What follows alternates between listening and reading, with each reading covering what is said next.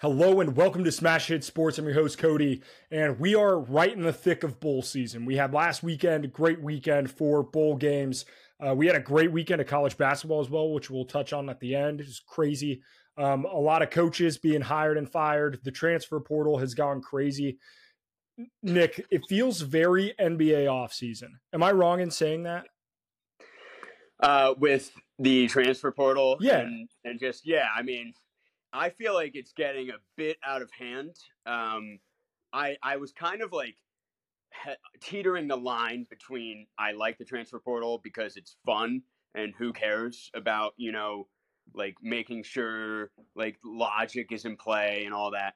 But then like Malachi Nelson announced he's transferring Crazy. because USC was like, well, let's go get this senior from Kansas State to start this year. And I, t- I completely get why Malachi Nelson's like, well, this should be my job. This is why I committed here in the first Yeah. place because I, you told me that I was going to be starting by my sophomore year as a five star. And they're like, well, no. And so for me, that's like over the top. I hate now. I'm I don't like that at all. So now I'm Yep. like I, I'm not sure how I uh, how I feel about it. But yeah, I would say it definitely feels like free agency to a full extent. Yeah, it, it's absolutely crazy. Um, before we get into that, uh, make sure you guys hit that like and subscribe button. It's the best way to help the show, and it is completely free. Um, that being said, the bowl games, first weekend recap, right? We're recording this on Monday, right in the middle of the Old Dominion Western Kentucky game. We'll see how that game progresses as we get through the show. Uh, that being said, the group of five still like really gives a shit about these bowl games. Like Yeah. the the Ohio Georgia Southern game, like there were a lot of really good bowls Saturday. That like the Jacksonville State, there were there were so many good football games. Like I was hyped for it. Oh yeah, Jacksonville State, Louisiana was it, it, that could end up being the game of the bowl season. That was unbelievable because Jacksonville State threw or they they had like five turnovers and three of them were returned for a touchdown, and it went into double overtime and it was just like back and forth. Uh, and of course they wanted it because like they probably weren't going to be in a bowl game. Uh, so it was just that was really cool to watch. Of course, I was like quad boxing Mhm. uh, or like double boxing, whatever, with the Miami, Ohio App State game, which was the complete inverse. Yeah, it was just like, like it was rain. It was piss poor raining. Um, I think there was a fumble on every drive. Probably, it was just disgusting. dude. Uh, so we'll jump to that one. That game was insane. The final score thirteen to nine. App State with the win over Miami of Ohio. Here, here's the turnovers in that game. There were ten total fumbles. Five of them lost. So five of them actually resulted in a in a turnover, but there were ten times that the ball hit the fucking ground. One interception. I think it might have been more. I swear the broadcast, like I think there were a couple like mini fumbles where it was like right before you went down, he he dropped it. Like I think it was like thirteen or fourteen fumbles. Yeah. So there's yeah, those interception. 10, five lost, one interception, and then the teams were also a combined one for four on fourth down.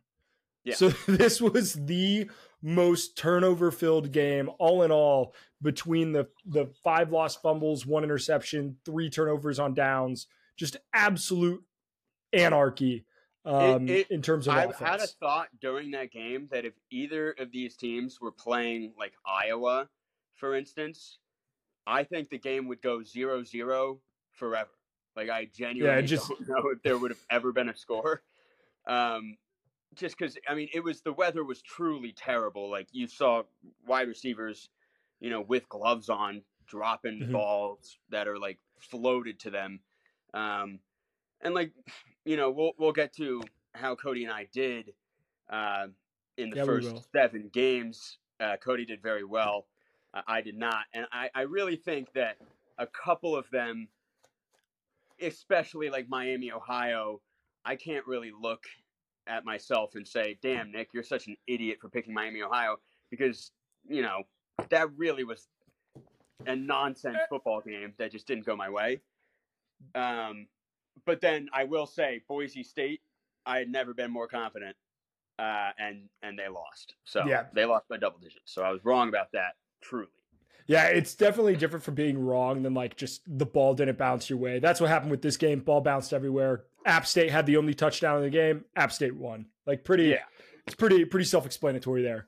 Um, the Ohio game, Ohio Georgia Southern, first bowl game of the year, the the uh, Myrtle Beach Bowl.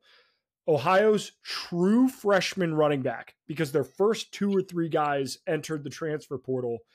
Ricky Hunt, 23 carries, 134 yards, four touchdowns, and Yeah. a receiving touchdown. Five total touchdowns for this kid. Ties a bowl record, which is like the most in any bowl game. Wow. What what a weapon. And get this, the kid only played two games plus the bowl game. So technically this is a red shirt year for him. Uh, and he still has four Ohio. years of eligibility. Now, hopefully he doesn't. Hopefully he doesn't like transfer uh, after this performance. But um, yeah, I mean, I, I last episode that this was the first game we covered, and I said this is the only game I changed, and I changed from Ohio to Georgia Southern. So I just had like a bad taste in my mouth throughout all of bowl Saturday because I was like, God damn it, why did I change that? Um, my thing is like Ohio was not great against the run Mm-mm. uh, during like matching. Georgia Southern had 10 total rushing yards throughout the entire game, which is insane. They had like yeah. 18 carries for 10 yards or something like that. Um, so just a pitiful display of of rushing from Georgia Southern that when you I mean when Ohio knows that all they have to do is just defend the uh the pass, Georgia Southern's quarterback wasn't really good enough to to win that game. So Yeah, they ended up 21 carries for 33 yards, uh, 1.6 yards per rush. yeah. Just- oh, they ended up with 33 yards. Yeah, it's just Okay. that's just abysmal though. It- it's so bad. Um, but yeah, Ohio that, that was a hell of a game, um, especially without O'Rourke, who you know is transferring. We'll talk about him in that the transfer section briefly, but um, yeah. And then so the Jacksonville State winning in overtime, they turned the ball over four times. Three of them being returned for a touchdown is absolutely insane. When you look at the box score of that game, like Jacksonville State dominated in every facet of the game. Like they had 32 first downs, Louisiana had 14. Like they it, they had 526 total yards, Louisiana had 247. Yeah. But the turnovers made this game go into o- overtime. Is insane. Yeah, it, it's strictly because of the uh, the fact that these turnovers were resulting in touchdowns, like like just pick sixes, fumble recoveries, you know, for touchdowns. Yeah, I mean Jacksonville State that would have been one of the unluckiest losses ever if they hadn't pulled through, but luckily they did, considering we both picked them as well. Yep. Um, and I'm I'm I'm genuinely happy for Jacksonville State. Like they celebrated on the field, they were partying. Um, Yep. Like like you said, the the group of five, you know, they they care. These bowl games still matter, and I think even when we go into the twelve team playoff, you're going to see that it's still going to matter to these teams. Um, you know, and I think that has to say that like. I think part of the reason why it was starting to not matter is we had so many bowl games. It's going to diminish a little bit, and so every Mhm. bowl is a little bit more important when there's only like 35 bowls rather than the 43 that we have this year. Yep. I, I agree. Um, last bowl game, the I, I believe it was the last bowl game to kick off on the on Saturday. Uh, Texas Tech and Cal. Um, Behren Morton, who he started at times when Tyler Shaw was hurt this year, and then Tyler Shaw transferred. I believe he's transferring to Louisville, which is I think so. kind of crazy. Um, yeah. Especially considering like I don't think this is the only quarterback that Louisville is going to try to get in the transfer portal. Um, Right. But yeah, they won 34 to 14 over Cal. Um, that was a pretty dominant like Joey McGuire, that was him putting his nuts on the table and being like, "Hey, Yeah. I'm still a good coach." It was a weird game too because uh, Cal like first play scored, Yeah. um, and then I think they might have been up fourteen nothing at one point. Uh, and so you know it was it was the late game, so I don't think I was necessarily like locked into it, but I was feeling pretty good about me having you know Cal money line and all that, and just did not work out in my favor at all. Uh, there were two other games um, that we didn't really cover. The Fresno State dominated New Mexico State. Yep. Um, I don't know where'd you go on that. Is that the one you got wrong? That not? was that was the one I got wrong. I picked New Mexico? State. That one was like a it was never in doubt. Like I, I never had a chance. Fresno State yeah, got no, up Fresno early State and I was done. And, and yeah, they they were like, "This is Mountain West football, baby." But uh, Yep. And then Florida A&M versus Yeah. Howard, which you know was not great football. wasn't a super fun watch, but it was a close game. Yeah. So um, I, I tuned in a little bit there. Um, again, neither of us knew anything about those two teams, so Yeah. it was cool. We both ended up getting it right, but uh, ninety-seven percent of people picked Florida A&M in the ESPN, Yeah, it's Well, crazy. which is nuts, and they covered the spread by 0.5. So like all the people that took a risk to pick Howard were so close to being right, but end up just getting pummeled because 97% of the people just got, you know, a boost over you. Yep. So that sucks. If you picked Howard, I'm sorry. Um, but yeah, it was a pretty exciting start, and we have an exciting game going on right now. Old Dominion, Western Kentucky. Old Dominion's kind of choking as we speak. Um, so yeah, definitely excited to keep going with bowl season. But what what do you say we move on to like talking coaches? Because Well, let's. Uh, we can't just. There's a whole section on the show sheet, Nick, between the bowl games and the coaching moves. It's the pick'em update. Um, oh yeah, yeah. fine. So um, we we have the pick'em going on. I think it's a little too late to join, but it is what it is. Um, we have like over a hundred people in this pick'em, which is Yeah. very Amazing. very cool. Um, so if you have joined, thank you. Uh, we appreciate you. There are three people in the pick'em that are seven and zero undefeated.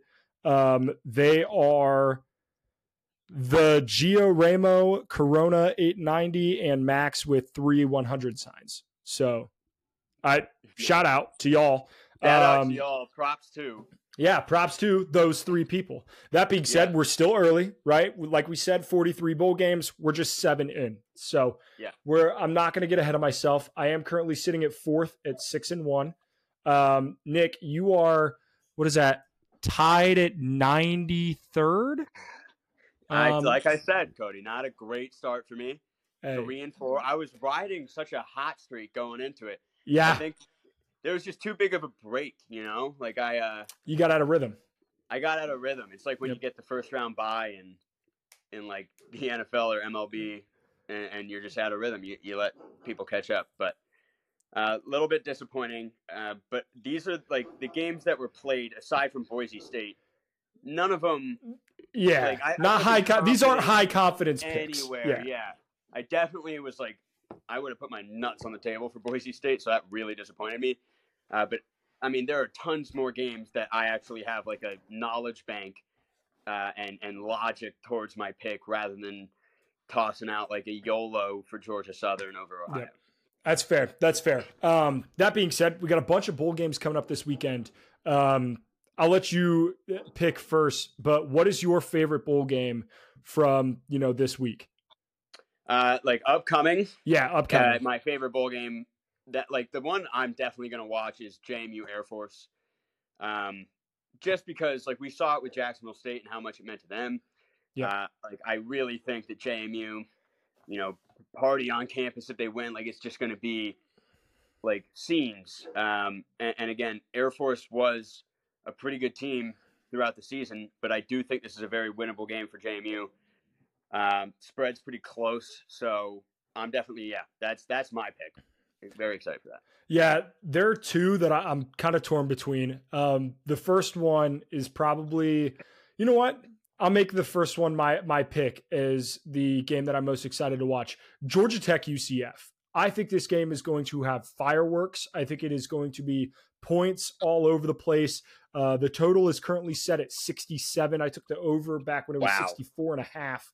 Um, Nice. but yeah, there are going to be points all over the bowl, all over the board here for the Gasparilla Bowl, and standalone game Friday night, six thirty kickoff. Like yeah, that, that should be great. Um, the other one I'm super excited for Utah Northwestern in the Las Vegas Bowl should be a, a really good game. Actually, um, I'm pretty excited so. for that. I, I don't know if I believe it's going to be a good game. Um, I, I do really like Utah in that, but I hope so. Also, breaking news that I just saw uh, the Dylan Raiola flip to Nebraska has been confirmed. Wow. Yeah. That's wow. Yeah. Okay, let's let's talk about this real quick. Yeah. Dylan Raiola going to Nebraska. This is going to sound really dumb because I don't like. There are 133 FBS programs in college football. One guy going to one school does not impact the, you know, re- the the realm of the sport. However, this is good for college football. Oh yeah. This is good for college football. And you want to know why? Because we for for a long time, I'm going to say like 2010 era. Actually, I'm going to I'm going to call it after that weird ass 2007 season. That's where I'm going to put the, the mark in the sand. After that point, we got into a really weird period of college football where the same teams just continued to get the five star recruits. And yeah, then there was those no talent disparity. there was no talent disparity. It's why we've seen Alabama win so many national championships. It's why we've seen Georgia win two in a row. It's why we've seen Clemson win a couple national championships because they've continued to get these five star guys over and over and over again. And I don't blame them. But here's the problem with that how many phenomenal quarterbacks, or like there are national championship winning quarterbacks at Alabama that I couldn't tell you their name. I, I I just could not tell you their name, and the reason being is is because as soon as you leave, guess what? You are replaced immediately. You know where you're not going to be replaced is a school like Nebraska. You are going to go there if you take Nebraska to a fucking Rose Bowl. I'm not even or you know a 12 team college football playoff, whatever. You're a fucking legend. Yeah. You're a legend at that school. I mm-hmm. would uh, uh, and obviously this is me sitting on my ass in a chair with a microphone. But if I had to pick, if I had the option of being able to be a stud somewhere or you know a great somewhere that continually has a lot of greats, let me do it somewhere unique. Let me do it somewhere cool. You know what I mean? I mean, Like Raiola would just be the next quarterback up at Georgia, but now he might be the dude at Nebraska, which would be awesome. yeah, Georgia is like right now what we saw from Alabama for a long time, right? Like Georgia is just they have so much talent that with Carson Beck coming back and you know a lot of quarterbacks on that roster, Raiola's sitting there like I don't know, maybe it might be I might be a redshirt sophomore by the time I get a chance to start, kind of like Carson Beck. Mhm. Um, in Nebraska, he's probably going to start off the bat, right? Because Jeff Sims, well, Jeff Sims was terrible, and he's gone, right? Like, did they get If uh, it- a transfer in? I haven't seen was- one yet, but if Well, I'm they were them, saying Kyle McCord was looking there, but then if I'm him, I if I'm Rhule, I still try to get one guy. You know what I mean? I doubt. I honestly, you don't want to start God, a true freshman. He'll get I mean, he'll get murdered. it's- Well, Trevor Lawrence was a true freshman. He didn't get murdered. But Tre- did Trevor Lawrence start as a true freshman? We he, no, it was Kelly Bryant. well, not at the very beginning. Fair. Yeah, that's what I'm saying. I would I would rather could've. that was because Clemson had Kelly Yeah. Bryant. Like if Trevor Lawrence started, because like he came in on that Texas A&M game and uh, immediately lit up like Yeah. college football, and that was the second week of the season. He just didn't play much that first game against whoever the Citadel or whoever it was. Yeah, You know who cares? But I mean, I, my point is that the the talent disparity that you're speaking of, I've been preaching that that was the biggest problem that college football had for a long time is that there just weren't enough teams that could compete with the big dogs. It was Yep. like five or six teams, and then the rest were playing each other, but you weren't playing against these five or six teams. Now, and like that, that's kind of why in like 2018, I'm like, we need to have a 12 team playoff because the 12 team playoff, like unconsciously and without even trying to, will improve talent disparity just because of what you're saying. If Dylan Raiola, as a sophomore, takes Nebraska to the second round of the college football playoff, like what is that going to do to Nebraska's brand of football? That is going to be fantastic for them. They're the, the recruiting, you know, the booster money is going to be coming in because that fan base is great. Like the recruiting trail is going to be better for them yeah. it's just better for the sport all in all. So I think that's the perfect move at the perfect time with the 12 team starting next year. Very excited. I wanted him to commit there off the bat. Uh, before Yeah. he committed to Georgia. He didn't. I was disappointed. So that's awesome. I'm very happy. Yep. I'm very, very hyped for that as well. Um, before we get into the coaching moves, I just want to give a shout out into the AM, the most comfortable. They have graphic tees, regular tees, this polo that I'm rocking. Um, I'll put the link in the description if you want to get one. But uh, these these tees are top tier, top tier, absolutely outstanding. But let's move on to the coaching ranks. Okay, I'm gonna I'm gonna name off a list of guys who have been hired. Right, we'll we'll talk about them, um, and then we'll rank our top five coaching hires from this cycle. Um, Mike Elko to Texas A&M and Jonathan Smith to Michigan State. We've already talked about. Um, you know, go back into the archives if you want to listen to that. Uh, Jeff Lebby to Mississippi State is is a good hire. He was Oklahoma's offensive coordinator. Um, Fran Brown, who was, I believe, Georgia's secondary coach, um, mm-hmm. um, was hired as the head man at Syracuse. Curt Cignetti, who is or was James Madison's head coach, is going to Indiana. Manny Diaz, Penn State's defensive coordinator, headed to Duke. Willie Fritz to Houston. Um, Willie Fritz was Tulane's head coach.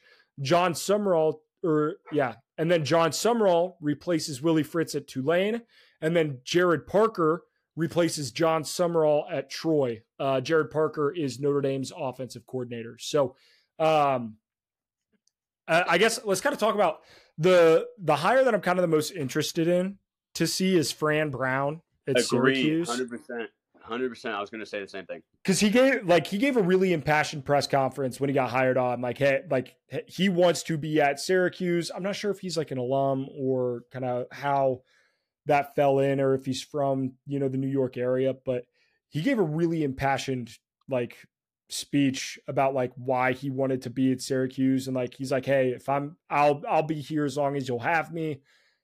And then you partner that up with the fact that um, Kyle McCord is now transferring to Syracuse. Syracuse could be interesting in the ACC next year, like now, real interesting. This, think about this, Cody, because Fran Brown was the Georgia secondary coach. Uh, KJ Bolden, who was Georgia's like five star safety recruit from this last cycle, yep. just took a visit to Syracuse and is rumored to maybe be flipping to Syracuse, which that would, would be insane. That would be insane because he is uh-huh. an unbelievable. He's like one of those five star plus, like yeah, nine ninety nine point nine eight rating. Yeah, yeah. You never expect him to go to Syracuse, but like this is the ACC is getting a bunch of these transfers, a bunch of new coaches in the ACC. It's going to be really interesting. Like if if KJ Bolden does make that flip, um, you know we have Grayson McCall at NC State now, Tyler Shough at uh, Louisville. Yep. Um, McCord at Syracuse, like Max Johnson at UNC. Yep. There's probably more I'm blanking on too, but uh, Miami might be getting a quarterback. Cam Ward's still on the table.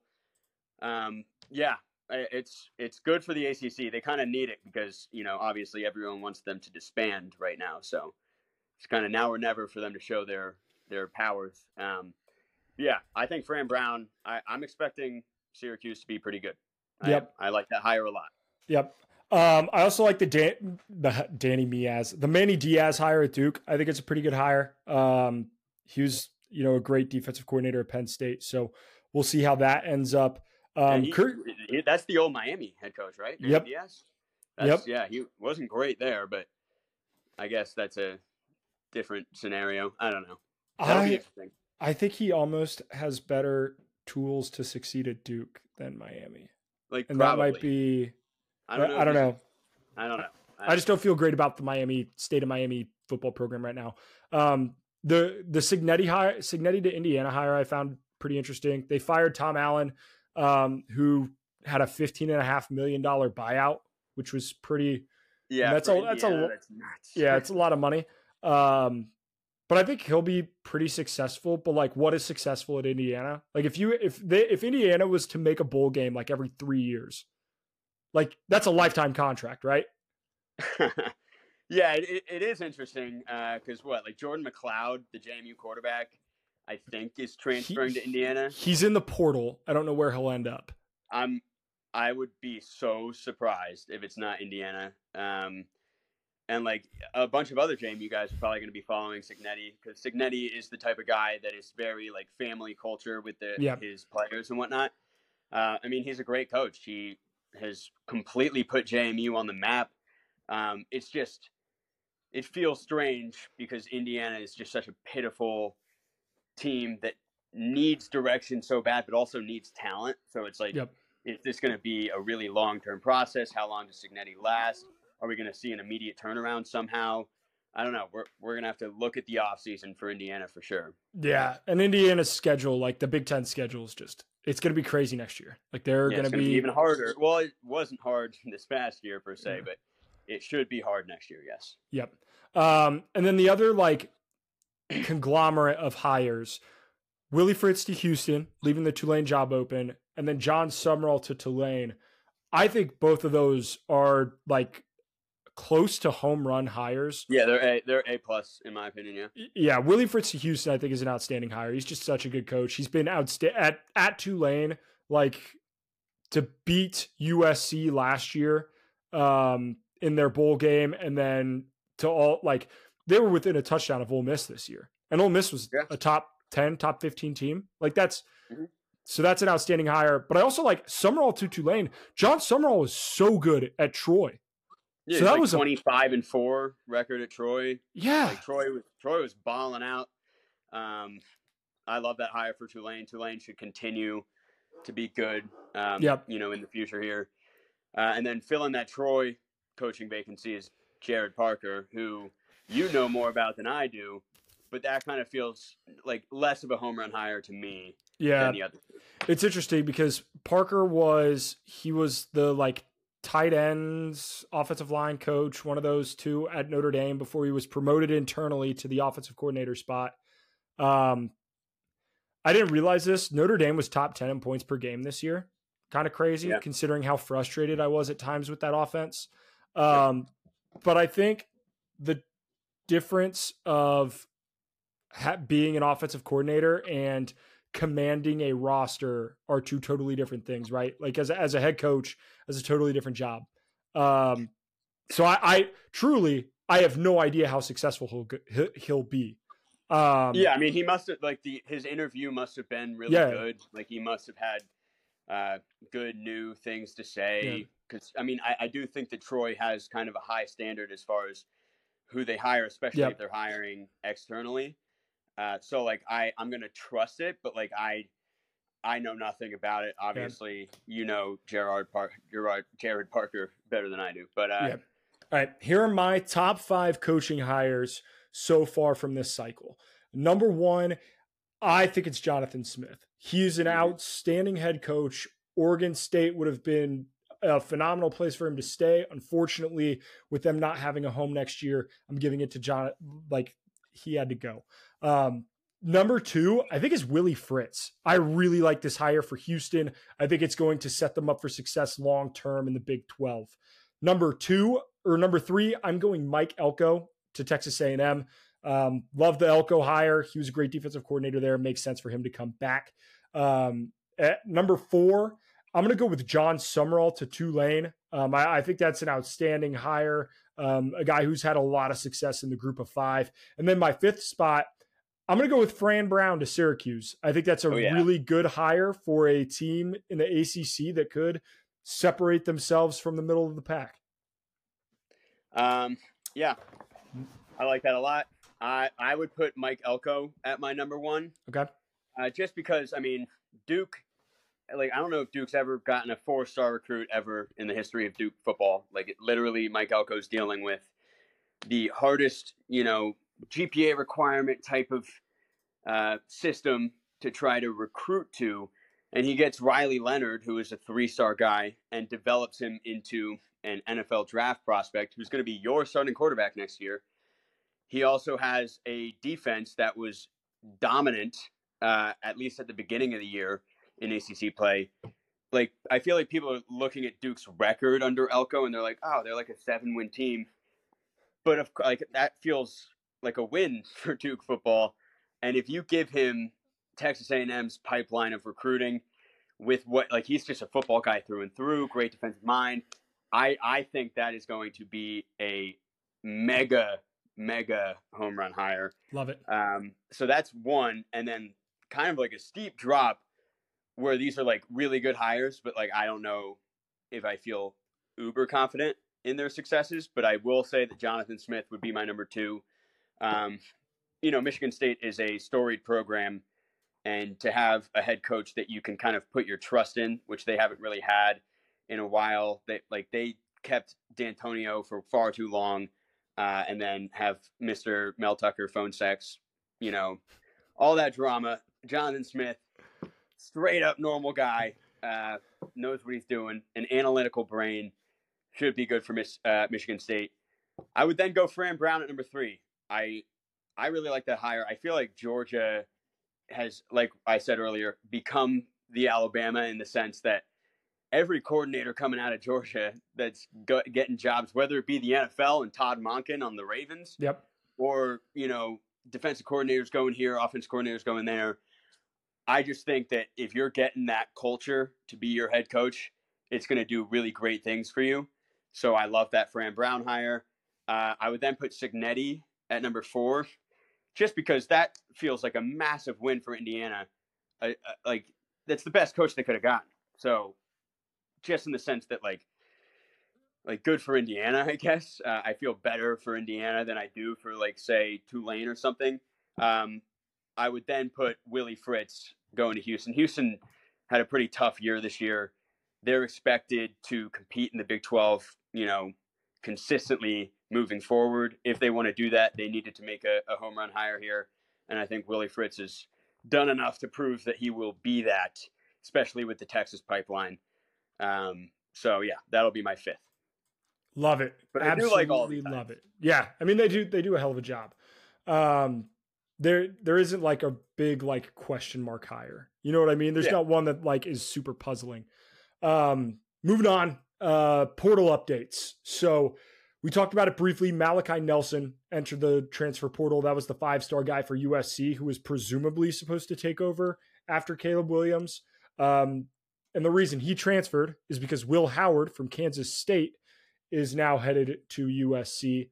Um, you also brought this up Riley Leonard to Notre Dame, um, Kyle McCord to Syracuse, Dillon Gabriel to Oregon, which I think we touched on briefly um, when we were talking about the Oklahoma Bowl game in the last show. Juice Wells to Ole Miss, who Juice Wells was awesome at South Carolina this year um, as a wide receiver. Um, they got two defensive ends to to transfer in. They got one from Tennessee, I believe. Uh, I'm not sure where the other one's from. And then Max Johnson to North Uh, Carolina, Florida. Florida. Okay, that checks Yeah. out. And then uh, Max Johnson to North Carolina.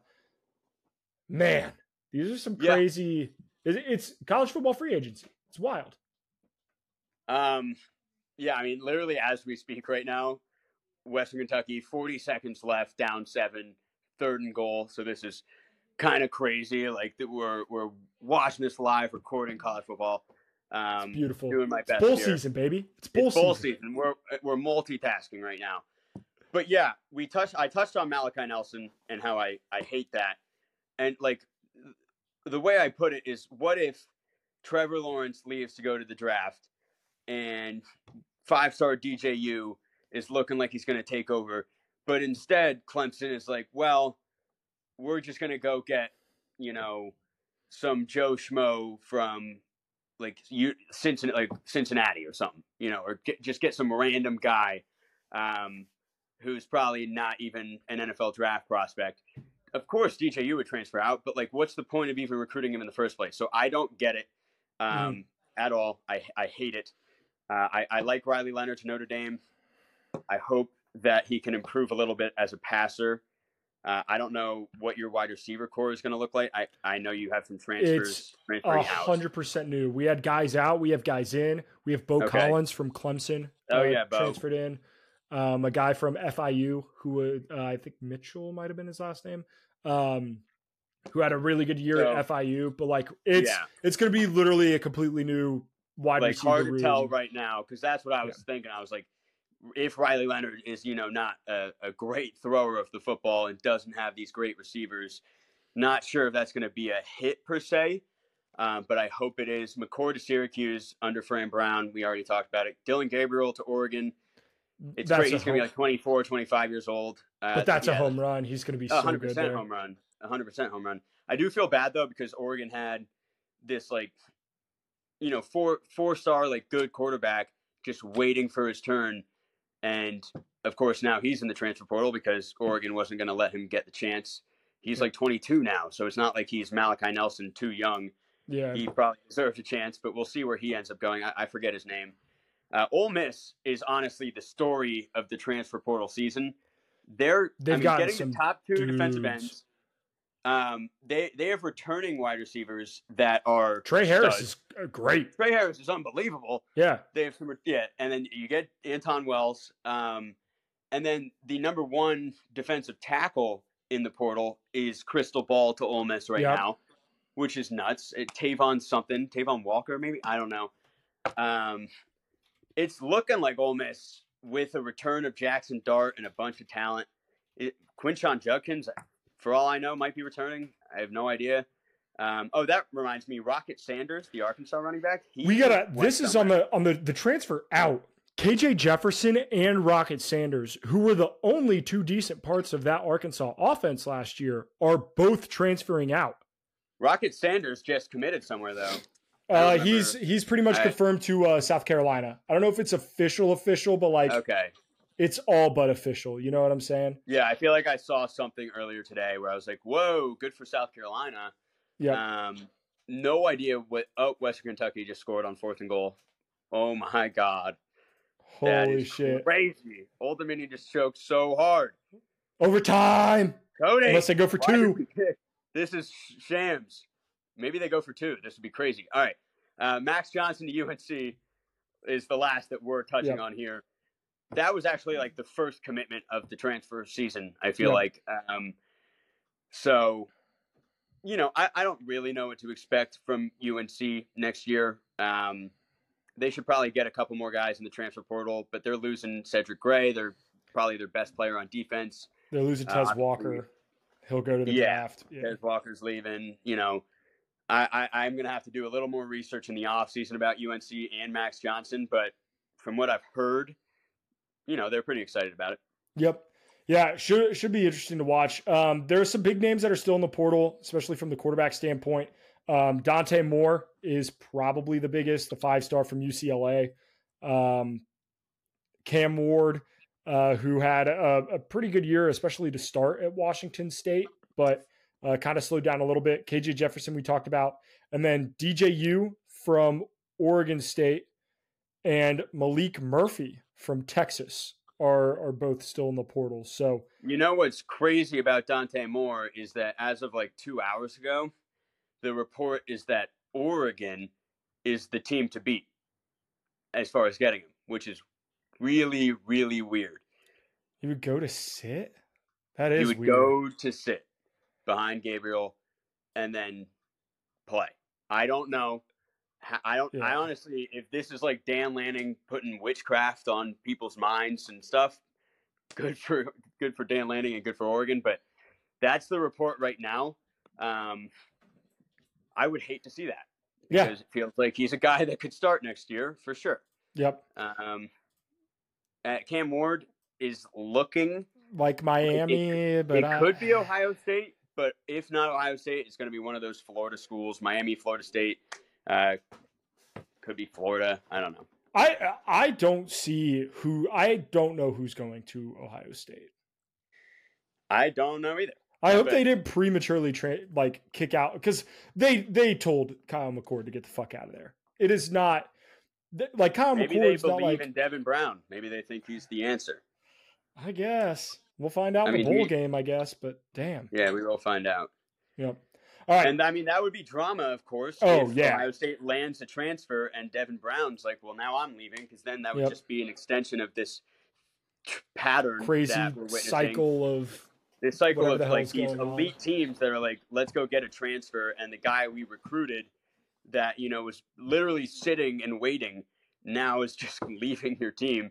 So annoying. This is where like moments like this where I'm actually kind of proud to be a Clemson fan and understand a little bit of Dabo's reluctancy to yeah. enter the portal because it, it is getting a little out of hand. Well, um, the thing is, like with these transfer quarterbacks, I'm not a fan of the one year rentals. I can understand if you're going to get a guy and get him for a year or two in your system. LSU with Jayden Daniels and Joe Burrow, Like eh, getting a Caleb Williams at USC, like you got him for two years, but getting a guy for a one year rental, like if he's not elite right off the bat, like it's kind of you just kind of set yourself back a little bit. And Like- you're pushing everyone else out by doing Yeah. it. You know? And like I understand I, I was talking actually with my mom about this, but my mom was like, Why does Notre Dame keep getting one year rental guys? And I was like, Well, we didn't have a quarterback who was really outstanding once Brian Kelly left. Brian Kelly didn't recruit at all on his way out. And then the quarterbacks that we had when we did transferred out. Right. So it's like, well, we kind of needed a one year spot guy here and there. Um, but we'll have a true freshman next year, should be pretty good. So what I'm hoping is Riley Leonard, one year at Notre Dame. CJ Carr gets a chance to And that to learn. for and me, that's perfect. know- That's how it should be used in the sense of yeah, if you don't have a quarterback, then yeah, that's great that the portal exists because you can go get one. But if you Yeah. have a quarterback, getting one and then sending the quarterback you have away is like a slight increase for less years of yeah, football. You're basically saying like for the rest of time, you're probably just going to use the transfer portal for Yeah, quarterbacks. I- like, why is anyone going to commit? Like, why would a quarterback after Malachi Nelson transfers out? Why Um, would someone commit there? And the thing is, is USC is not a Will Howard away from a national title. They had Caleb fucking Williams. Yeah. You know what I mean? Like that's the if you're gonna say, well, Ohio State is a Cam Ward away from a national title, then maybe I'm okay with that. You know what I mean? But like to sit here and be like, oh yeah, that's their bit. Like Notre Dame's biggest problem was not Sam Hartman. I can promise you that. Like it, it was their wide receivers and lack of explosive weapons on the outside. Like we couldn't, we couldn't put up points and get first downs when we needed to. And Ohio, like USC, their problem is on the defensive side of the ball. Like I'd Yeah. be trying to do what Ole Miss is doing and get every good defensive transfer that's coming out of these SEC schools. Well, But- clearly, I mean, Will Howard is is not Caleb Williams. He's worse. Yeah, So I don't know. that was such USC a weird transfer. yeah, if anything, USC has just gotten worse because they lost their future quarterback and their best quarterback, and nothing has happened on the defensive side of the ball. I like it sucks because I in our you know bowl pick'em I picked USC because I was really excited to see Malachi Nelson play. Of course, now he's not going to be playing. Um, and I'm maybe actually maybe he I don't know what he's doing. Um, I don't know who's going to play if it's not Malachi Nelson. But Yeah, I don't know. Would love I have no to, idea. to move that to Louisville, uh, but obviously the graphics out already. Um, It's tough, tough. yeah, so I mean, we'll have to see, but it, it's it's choices like that from these schools that just feel like obtuse and uh, not thoughtful enough. It, it's Yeah. very present-minded and very ignorant to the big picture. Um, so maybe we'll see a little domino effect down the road, but yeah, I, and we're probably going to see more this year. That's going to maybe upset us a little bit. Oh yeah, it's just the first window. We will Yeah. we'll see uh, come the spring a whole lot of other guys move. Um, one more thing before we switch over to um, college basketball. Uh, actually, two more things. Um, first, did you see the press conference with um, Chip Kelly? Him talking about Yeah, that was vaguely, but If it you guys-. Yeah, if you guys have not watched that, just look up Chip Kelly press conference. You'll be able to see it. He gives a really insightful thought on the future of college football and kind of how football needs to kind of separate itself from the rest the NCAA. And like if you're gonna have these football conferences that travel over the place, fine, but like what you're doing to the softball team and basketball team, stuff like that isn't really fair to them. I thought I thought it was really insightful. But Yeah, go watch that clip if you guys haven't. Um, and then the second, I want to give a shout out. Uh, I watched college volleyball yesterday. I watched Oh, the yeah, I national saw your story. championship between Texas and Nebraska. It was Georgia to TCU. Texas obliterated Nebraska. Nebraska had a phenomenal season. I mean, just absolutely outstanding. men's or women's? Women's. Women's. Yeah. Um, Texas has an outside hitter who it is Jermaine O'Neal's daughter What? she's a bad motherfucker. like she when the volleyball comes off her hands at like I'm not kidding you like 90 miles an hour. It's insane. It's legitimately I'm insane. telling but- you, Cody, we need to buy stock in volleyball because like dude, it's I've the next big thing. I've been said volley, women's volleyball is badass. It's badass. It's eh, it's like if it comes up comes up on like uh, Yeah. my Instagram feed, TikTok feed, or something. I watch whatever video it is because every highlight play that I it's see crazy. is insane. It's like Yeah. the ball is getting hit at a million miles per hour. People are like diving for their lives and somehow hitting it perfectly up, and then just repeat that all over and over again. Um, it's pretty simple to understand from a scoring standpoint. Yeah. Everyone's played beach volleyball before. Like it's a fun sport that people can get into recreationally. I'm kind of surprised that it hasn't been, you know, on this upward trajectory throughout all of time. But right now, you just saw like Joe Burrow created a volleyball league because he's kind of using his brain. He's being smart. Yeah, I mean, I really think, not in the near future for, per se, but volleyball might be like a like ESPN Thursday at 8 p.m. Yeah. Like a bunch of people are tuned in to watch a volleyball game. Whereas throughout my whole life, I've never really done that. You know? yeah. Uh, it was So, it was yeah. an out outstanding outstanding match. Um, that being said, the vibes the vibes are high in Texas. You know what I'm saying? Their women's basketball team is good. Their women's I volleyball team just won a title. future. I have a Texas future. basketball. Now Texas Texas football's in a, the vibes are high in Austin. The Yeah, vibes are high I in am Austin. I am a Texas fan officially for this playoff because I, um, uh, I will say Texas basketball looks pretty bad. Um, Yeah. they, they're somehow ranked, and they should have lost to Louisville. They beat them by one on like a buzzer beater. Yeah. Um, which But speaking they'll of make the tournament probably. But yeah, Yeah, college hoops, baby. College let's hoops. Yeah, what a slate, Cody. On this past Saturday, we had one of the best slates of the year, um, as far as big games. And between that and then having NFL games and the bowl games, Yeah, three NFL games. Cody, I mean, I had the awesome. quad box on my TV and the quad box on my computer and a game on my phone because I needed to watch college basketball, college football, and NFL. And literally, like, I was getting texts, but I could. I was just like frantically. I think I had the volume on for all of them too. Yep. So I was just. I I was probably close to having a seizure, but it was amazing. Um, but I will say, after this Saturday, we're kind of in a little tiny bit of a dead zone as far as like the next 10 ga- days go. it's Like, the weird like Christmas. into the start of conference play before that. Yeah, around the holidays. yeah, like we're not going to see these yeah. like big, big games. Uh, like Virginia Memphis is this week. That should be a fun game. Um, but for the most part, it's not to be electric. So we're not going to like do game picks per se. And then obviously college football has some lesser important bowl games. Still fun to watch. Definitely going to be watching them.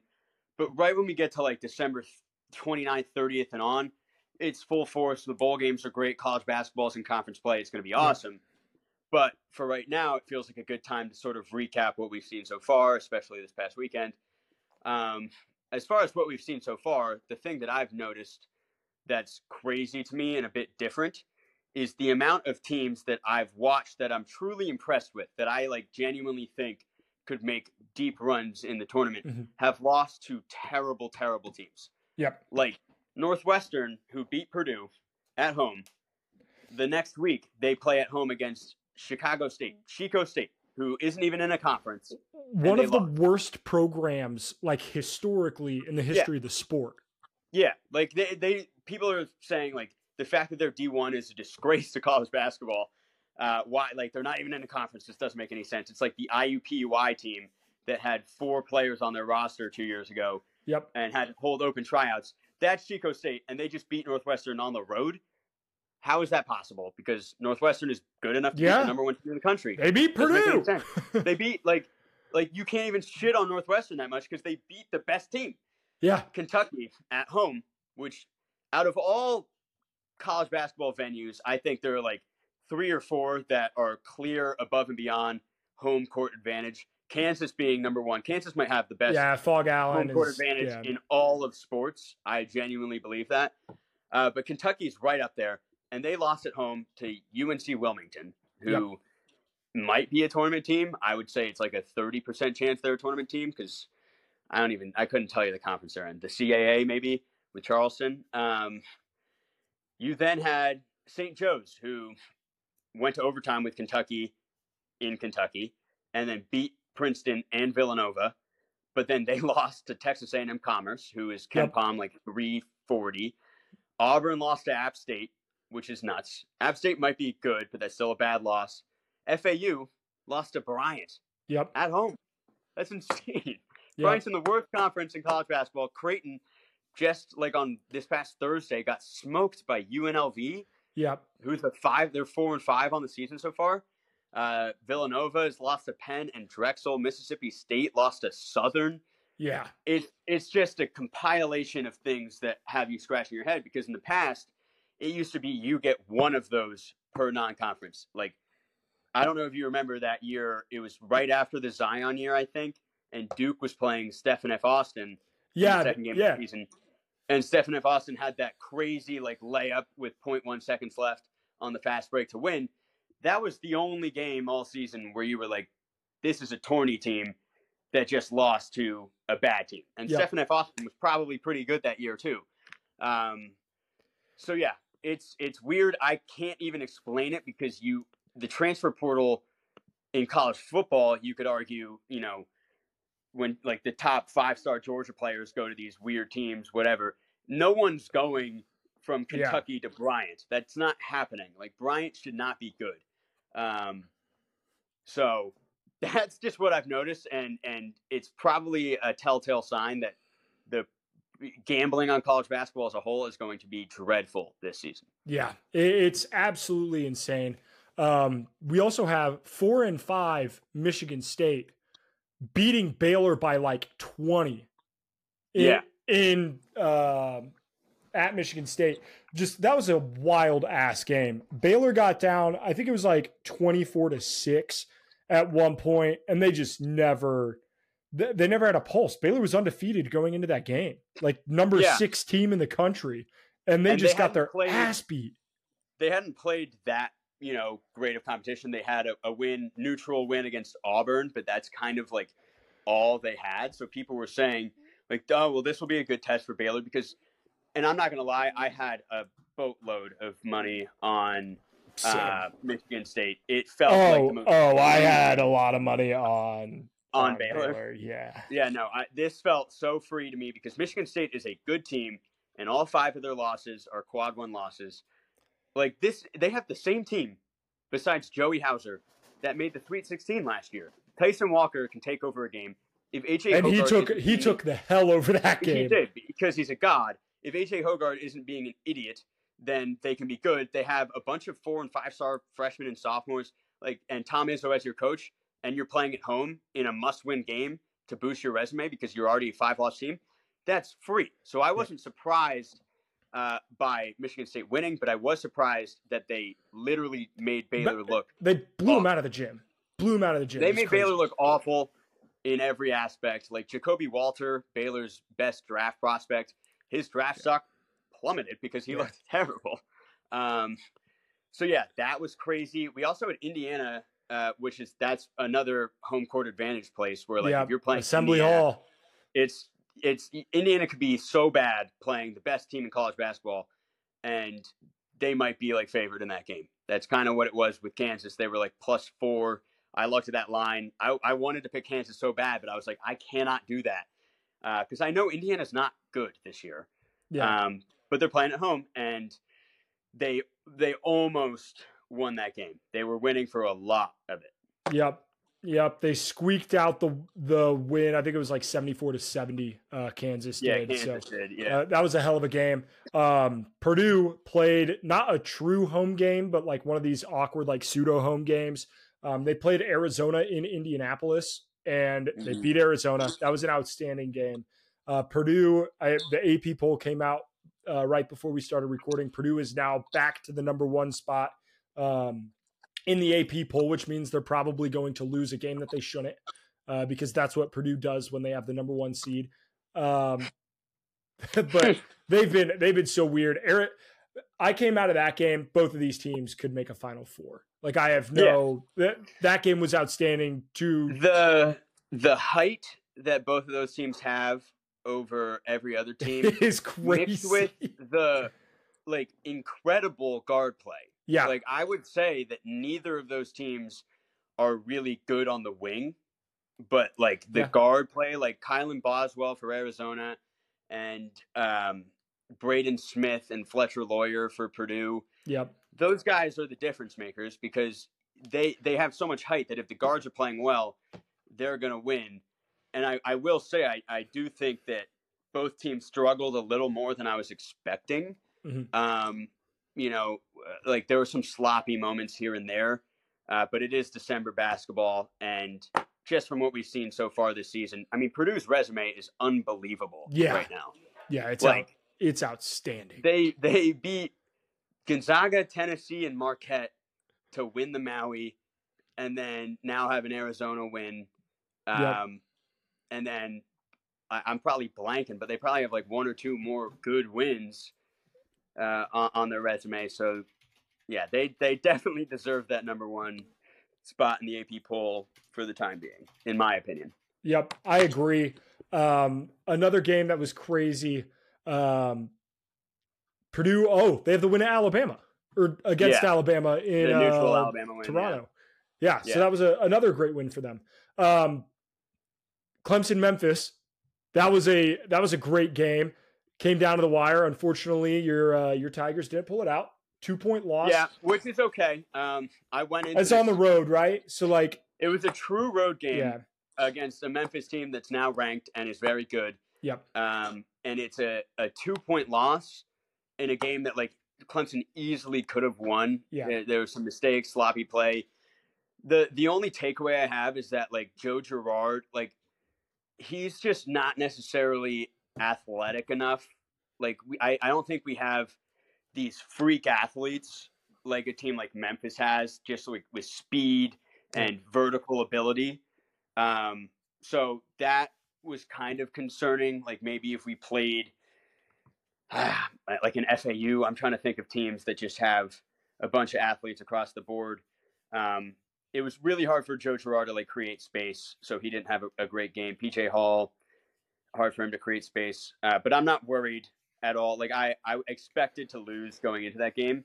I'm fine that we lost that. Like we weren't Yeah. going to go undefeated. That's a good team. It's a resume boosting loss if that if there is such a thing. Um, yeah. So- good competitive game.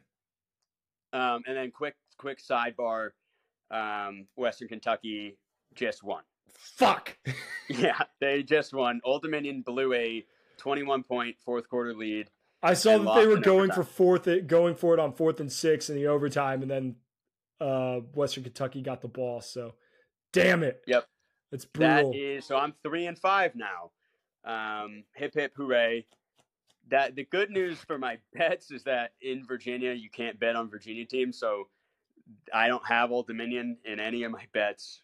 Uh, I don't. I, I definitely would have, but I'm I'm still very alive in a lot of those. Um, but that is disappointing. Yep. But well, the last thing I, I want to talk about is just how good the Kentucky UNC game was. I the you like college basketball is at its best when you have the best programs competing at a high level, playing high level basketball, and against the, each other. and the stars of those like the stars of those games are showing up. Like Rob Yeah. Dillingham had a phenomenal, phenomenal game for oh, Kentucky. Like he was outstanding. Um, Armando Bacot had a great game for North Carolina. Like it was, it was, RJ Davis, was, yeah, was unconscious at the end there. Reed Sheppard was playing great.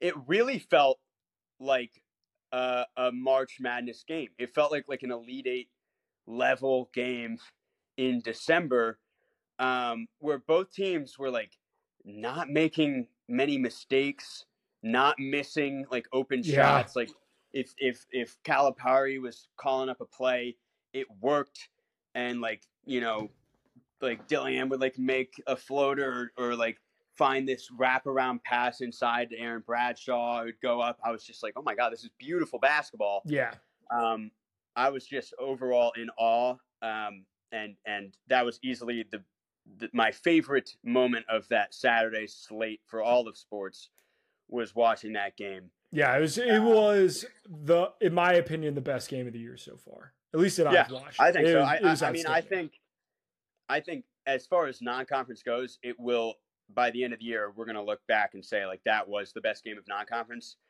Um, but obviously, conference play is like a different beast. Yeah, you know we're it, we're going to see a lot of really good basketball towards the end. But yep, um, it's definitely really exciting. I mean, we're we're kind of like the RPI, the net, they're both out. Like we have our like bracketologies are coming out weekly now.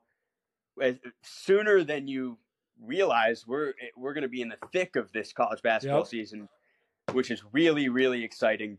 Um, because nothing beats college basketball. So. Uh, absolutely. All right. Well, that being said, it's all we've got this week. Um, we'll be doing a you know national championship preview. Um, the the episode might come out a little later because of the holidays next week. So just a, an FYI, little programming note. Um, but that being said, we're we are right in the middle of this thing, man. Gotta love it. So yep. Um, hit that like button, subscribe, follow on all the socials, do all those things, and uh, we'll see you guys in the next one.